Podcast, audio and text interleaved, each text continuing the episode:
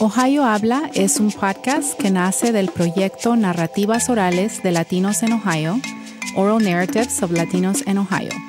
Exploramos la experiencia latina con entrevistas en español, inglés y Spanglish.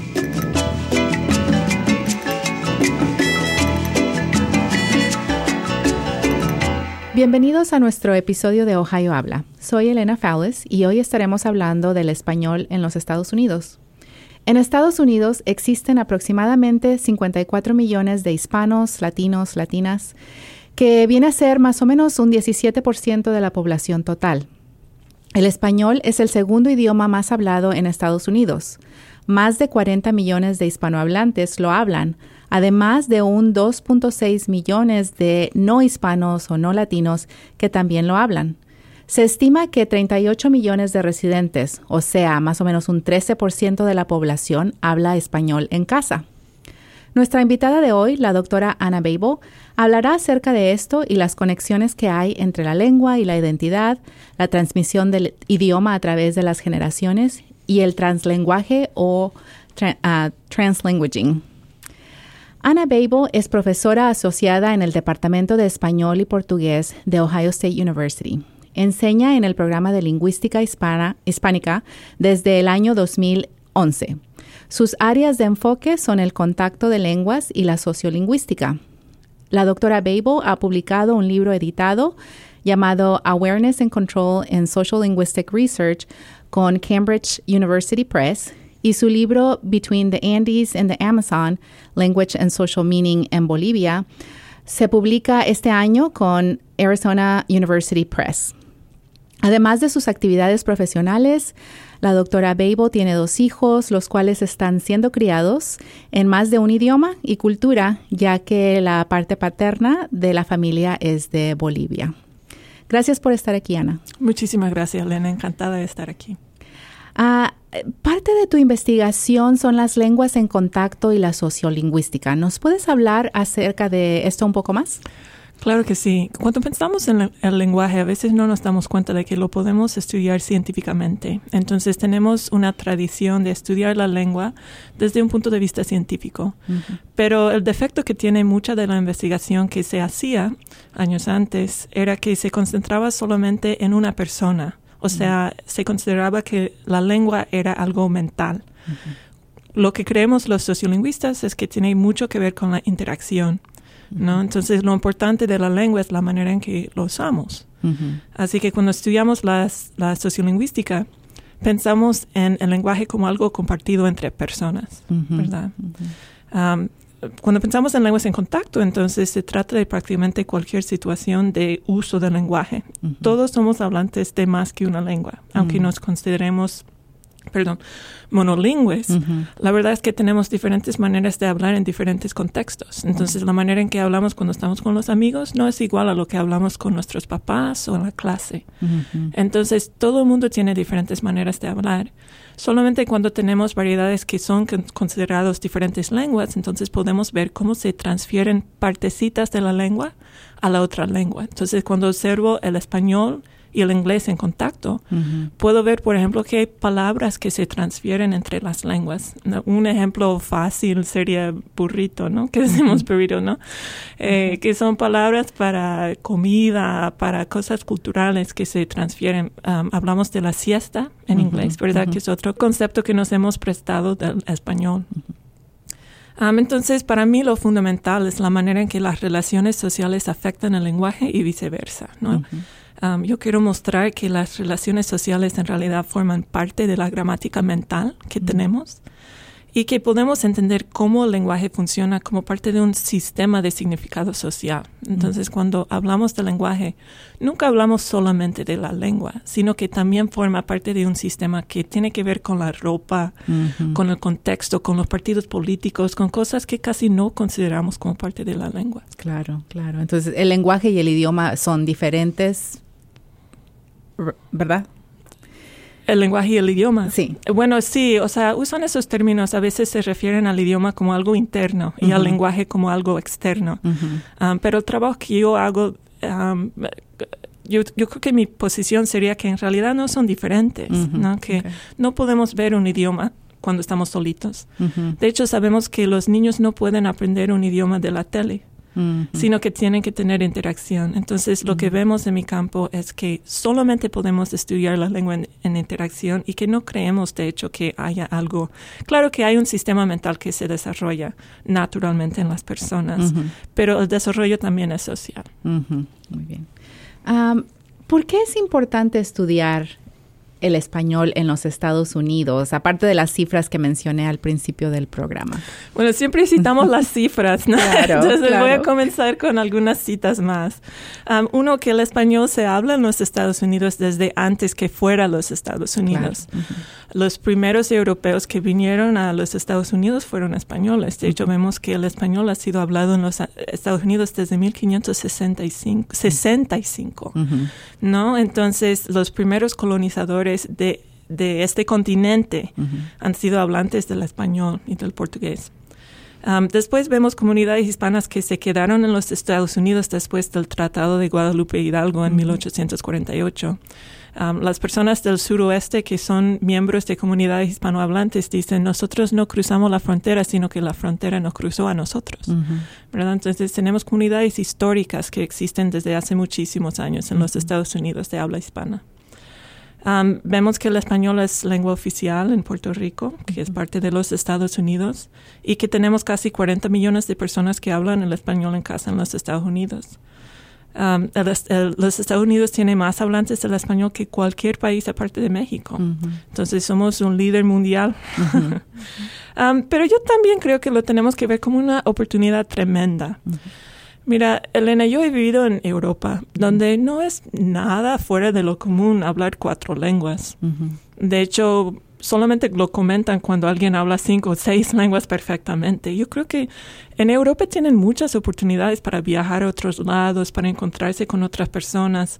Cuando miramos, los países europeos están bastante cerca, son bastante chiquitos. Uh-huh. Muchos no son más grandes que un estado estadounidense. Uh-huh.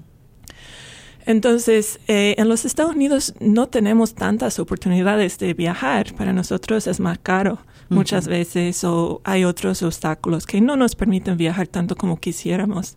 Pero el español siempre está a la mano. Uh-huh. Esté donde estés en los Estados Unidos, tienes la oportunidad de hablar y de practicar el español. Uh-huh. No hay casi ni una ciudad ni un pueblito en los Estados Unidos donde no haya alguien con quien practicar el español. Uh-huh. Entonces, como es una lengua nativa de nosotros, nativa de nuestro país, uh-huh, yo creo que tenemos no solamente la oportunidad, sino la responsabilidad de conocerla. Claro, claro.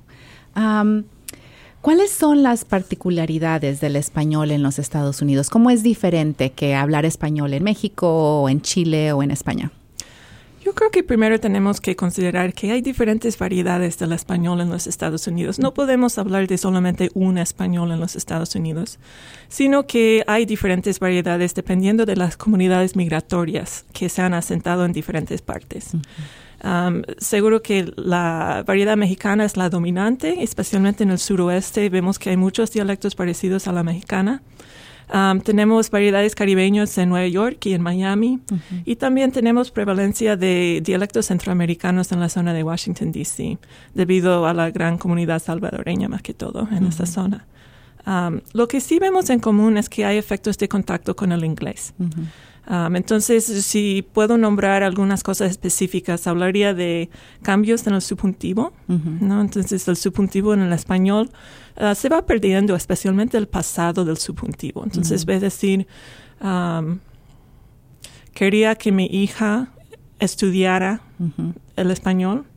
Diría, quería que mi hija estudie el, uh-huh, español.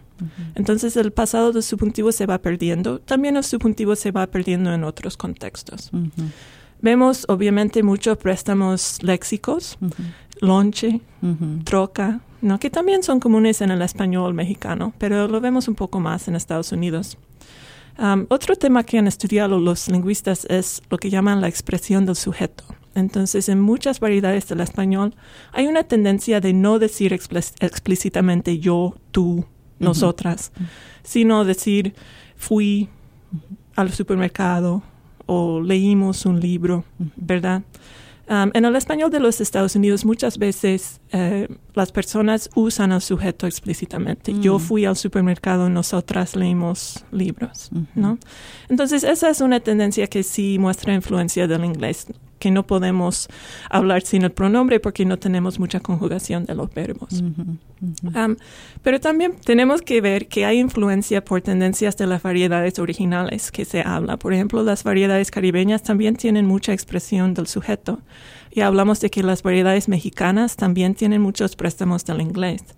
Vemos cambios básicamente en las áreas inestables de la gramática del español y vemos esos cambios también en otros contextos donde se habla el español uh-huh. y especialmente donde está en contacto.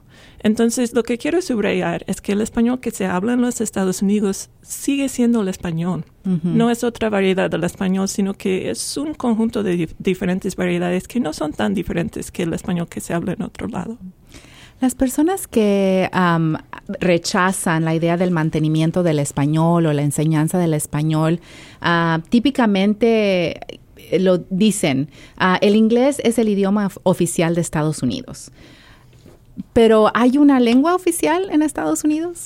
No, la verdad es que no. El inglés no es la lengua oficial de los Estados Unidos. Sí es oficial en 30 y pico estados, ¿no? Mm. Los fundadores de los Estados Unidos no quisieron establecer una lengua oficial porque creyeron que sería discriminante. Uh-huh. En esa época la preocupación era por los hablantes del alemán, uh-huh. no del español. Pero nunca se estableció y tenemos muchas pruebas constitucionales que nos muestran que nunca fue la intención de los fundadores de nuestro país. En los estados donde es oficial, también es cooficial con lenguas indígenas en Alaska, uh-huh. Con el criollo hawaiano en Hawái. Uh-huh. Y con el francés y el criollo en Luisiana. Uh-huh. Entonces, tenemos también estados que tienen lenguas cooficiales. En nuestro estado, en Ohio, no es una lengua oficial. Uh-huh. Lo que sí es lo que llamamos una lengua oficial de facto. Es uh-huh. decir, que oficialmente no es oficial, pero todo el mundo lo usa en muchos contextos y en realidad es necesario uh-huh. en la mayoría del país para vivir cómodamente. Los requisitos legales que tenemos para la ciudadanía, hay una prueba del uh-huh. inglés que solamente los mayores de 50 años que tienen 20 años de residencia o los mayores de 55 años que tienen 15 años de residencia pueden omitir. Uh-huh. Pero todos los demás sí tienen que tomar una prueba de inglés para hacerse ciudadanos. Pero hay un factor de discriminación en eso, porque los oficiales de inmigración no son expertos en la lingüística. Uh-huh. Entonces, muchas veces pueden percibir un acento más fuerte o pueden percibir algo como diferente, cuando en realidad el lenguaje es perfectamente bien. Uh-huh. Yo te cuento que en mi experiencia personal, cuando un miembro de mi familia ha hecho la entrevista, solamente se trató de que dijera, "Do you understand me?" Sí o no, ¿no? Uh-huh, o sea, uh-huh. puede ser más fácil o más difícil dependiendo del oficial. En mi entrevista de ciudadanía me dijeron, escriba aquí, today is a sunny day.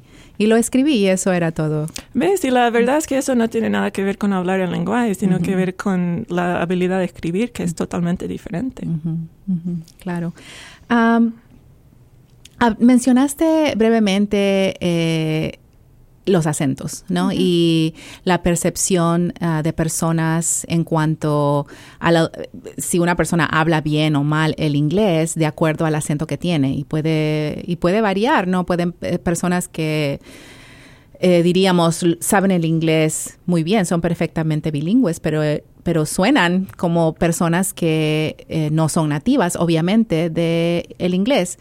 Háblame acerca de esta percepción, tal vez muchas veces hasta discriminación, ¿no? Por un acento. Sí, es cierto. Es un tema muy interesante. Hay muchos estudios en el campo de la lingüística que estudian la manera en que la gente percibe los acentos. Y resulta que no solamente varían las personas que hablan, sino que variamos cuando escuchamos a alguien que habla con un acento no nativo. Se ha mostrado que cuando los estudiantes escuchan a una persona que tiene una apariencia asiática, uh-huh. que le dan un factor más acentuado que una persona que tiene una apariencia blanca, uh-huh. ¿no? Aunque la voz sea la misma. Uh-huh. Entonces tenemos discriminación decimos, ¿no? Porque tenemos una costumbre de escuchar más acento de personas que visualmente percibimos como diferente, ¿no? Uh-huh. Entonces hay discriminación en el sentido positivo, en que vemos patrones, vemos pautas en la lengua y los reconocemos, pero también afecta la manera en que escuchamos los acentos, ¿no? Entonces las creencias sociales que tenemos afectan la manera en que percibimos el lenguaje. Cuando pensamos en la comunicación, uh-huh. Cuando nos comunicamos, no es solamente que una persona tiene la responsabilidad de todo, sino que la interacción es algo que creemos o que creamos entre dos o más personas. Uh-huh. Cuando una persona rechaza su parte, se vuelve prácticamente imposible la comunicación, uh-huh, ¿verdad? Uh-huh. Lo que podemos observar es cuando dos personas son motivadas, cuando tienen por qué cooperar, entonces se entienden muy bien, uh-huh. Aun cuando una persona puede ser que tenga un acento fuerte. Cuando vemos que las personas no se entienden bien es cuando no tienen la voluntad de hacer uh-huh. preguntas, uh-huh. de decir, un momento, ¿puedes repetir eso? Uh-huh. No, entonces es cuando se vuelve más difícil la comunicación. Uh-huh. Y se ha visto también que incluso los aprendices de segunda lengua aprenden más rápido cuando su profesor o su profesora tienen un acento parecido al suyo. Entonces puede ser un beneficio también. Claro, claro.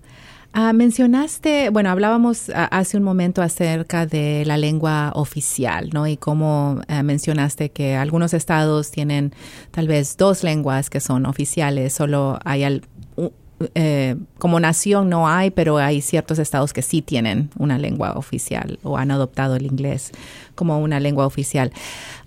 Pero también hemos mencionado los números, la cantidad de personas que habla el español en público, en casa, etcétera. ¿Una persona que habla español en su trabajo puede ser legalmente despedida de su trabajo por hablar español? Quisiera decir que no, pero uh-huh. la verdad que tal vez, uh-huh. bajo ciertas circunstancias.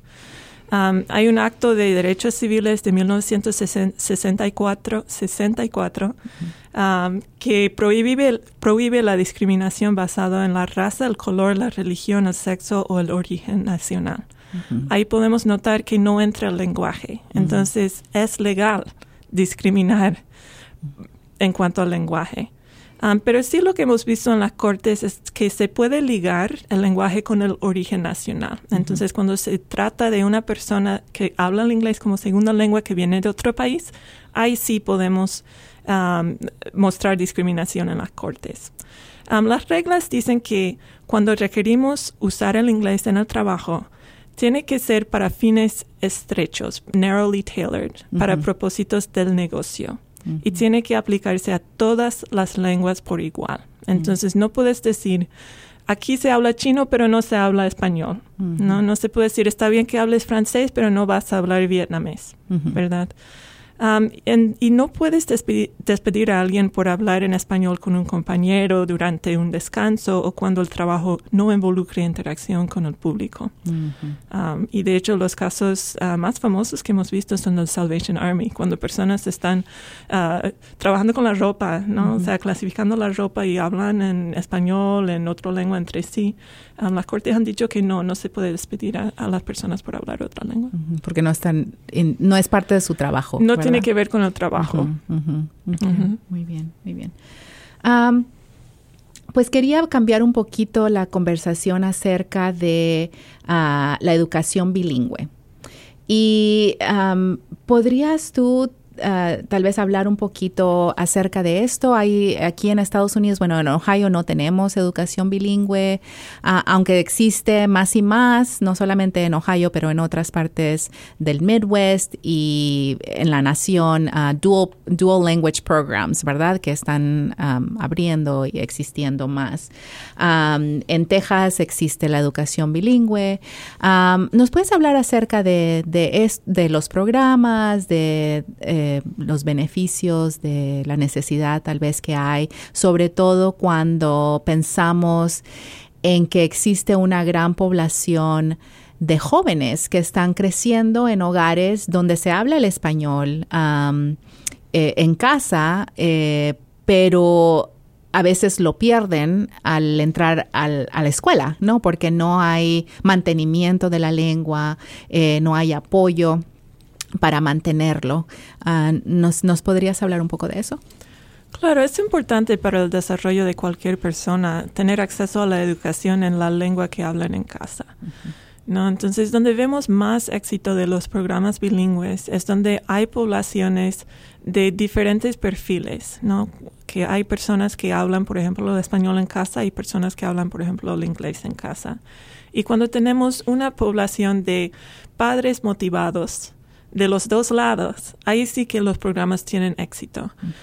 Porque hay una visión positiva de las dos lenguas. Uh-huh. Y en vez de ver a la lengua española como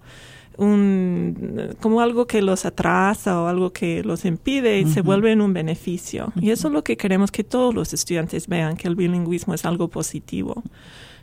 Entonces, la verdad es que muchos de los programas bilingües exitosos han sido establecidos en barrios donde hay papás monolingües en inglés, uh-huh, de la clase media, que tienen muchas ganas de que sus hijos aprendan una lengua extranjera, porque ellos tienen mucho poder político. Y es más difícil para las familias inmigrantes. Muchas veces los papás no hablan muy bien el inglés o no conocen muy bien la burocracia del lugar, porque tenemos leyes en muchos estados de que los niños tienen que aprender en inglés o que tienen que tomar sus exámenes en inglés. Y eso es difícil manejar cuando es solamente una población que no tiene el mismo acceso a los recursos. Pero sí se ven beneficios para todos. Los niños que entran hablando español tienen muchos beneficios, aprenden más rápidamente el inglés, pueden ayudarse entre amigos. Uh-huh. Y sabemos que cuando son niños, aprenden de los niños más que de los papás. Uh-huh. Entonces, es mucho más exitoso cuando vemos aprendizaje entre pares. Uh-huh. Uh-huh. ¿Qué es el translenguaje o translanguaging? ¿Y esto ocurre en el salón bilingüe o...? ¿Cómo esta idea que, bueno, últimamente lo veo más y más, ¿no? En artículos de investigación académica y no académica, este concepto de translanguaging. ¿Puedes hablar acerca de eso? Sí, tengo que admitir que es un concepto que yo he aprendido de mis estudiantes y que ha sido bastante útil. Cuando pensamos en la educación tradicional, se piensa en la lengua como algo monolítico, es decir, que es una sola cosa, que no hay variación, sino que el inglés es el inglés normativo, el español es el español normativo, a pesar de que esa no es la manera en que lo usamos, ni los adultos ni los niños. Entonces, cuando dejamos un poco más de juego en el uso del lenguaje, ahí sí que más se animan a usarlo. El desarrollo normal de los hablantes bilingües incluye el uso de las dos lenguas y ese juego entre lenguas. Uh-huh. Es divertido, es interesante. Uh-huh.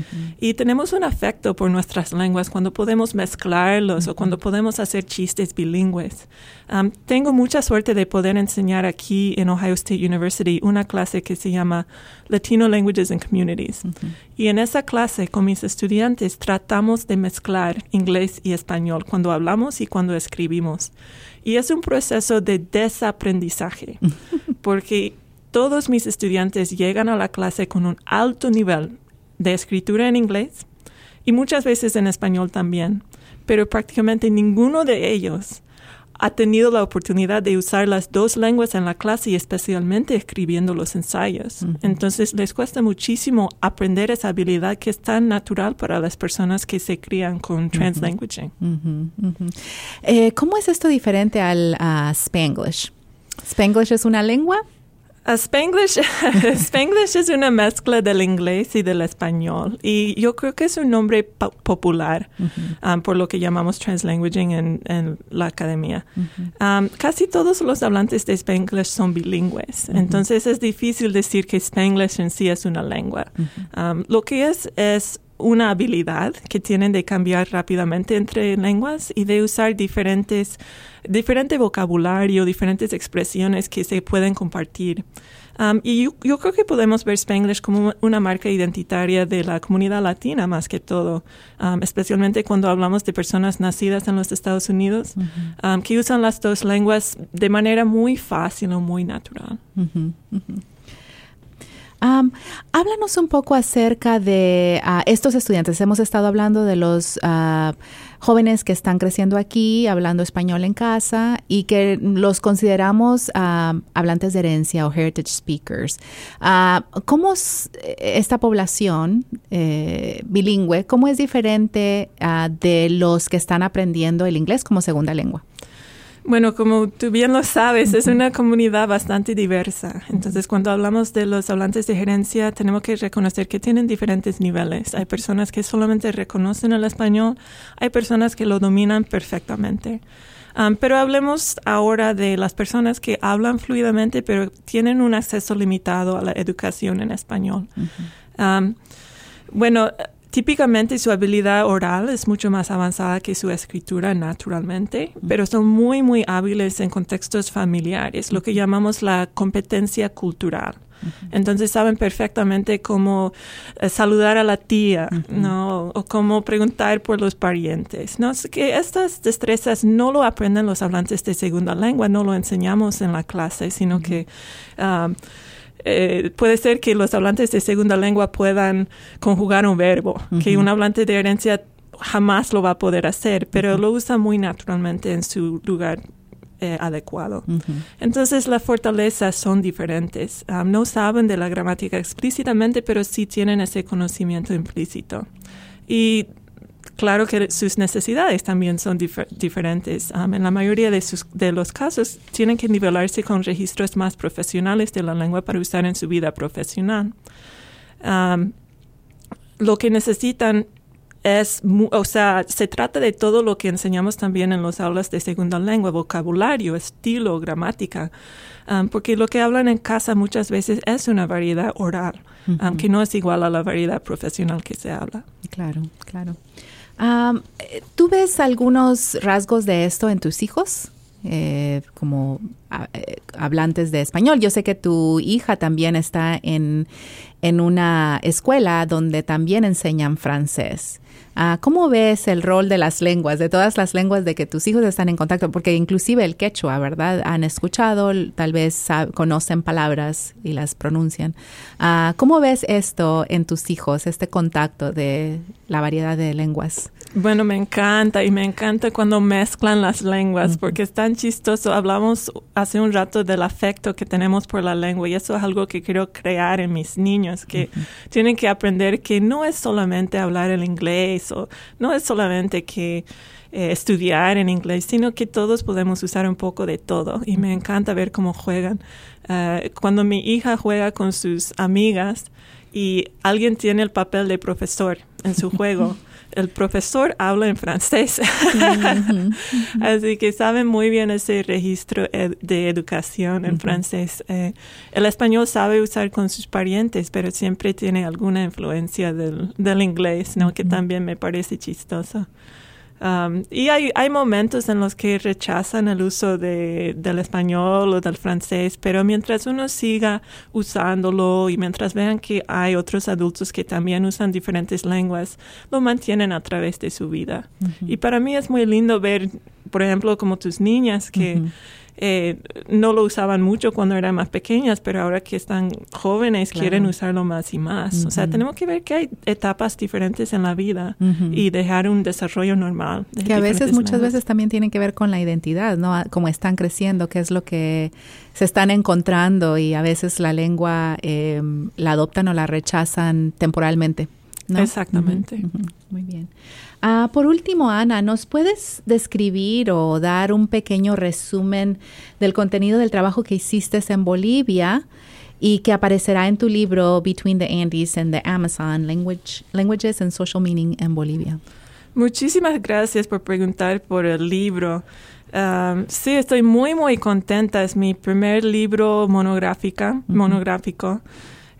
Y va a salir justo, creo que la versión electrónica ya está disponible y la versión en libro ya en 2 semanas ya va a estar listo. Así que estoy muy animada por verlo.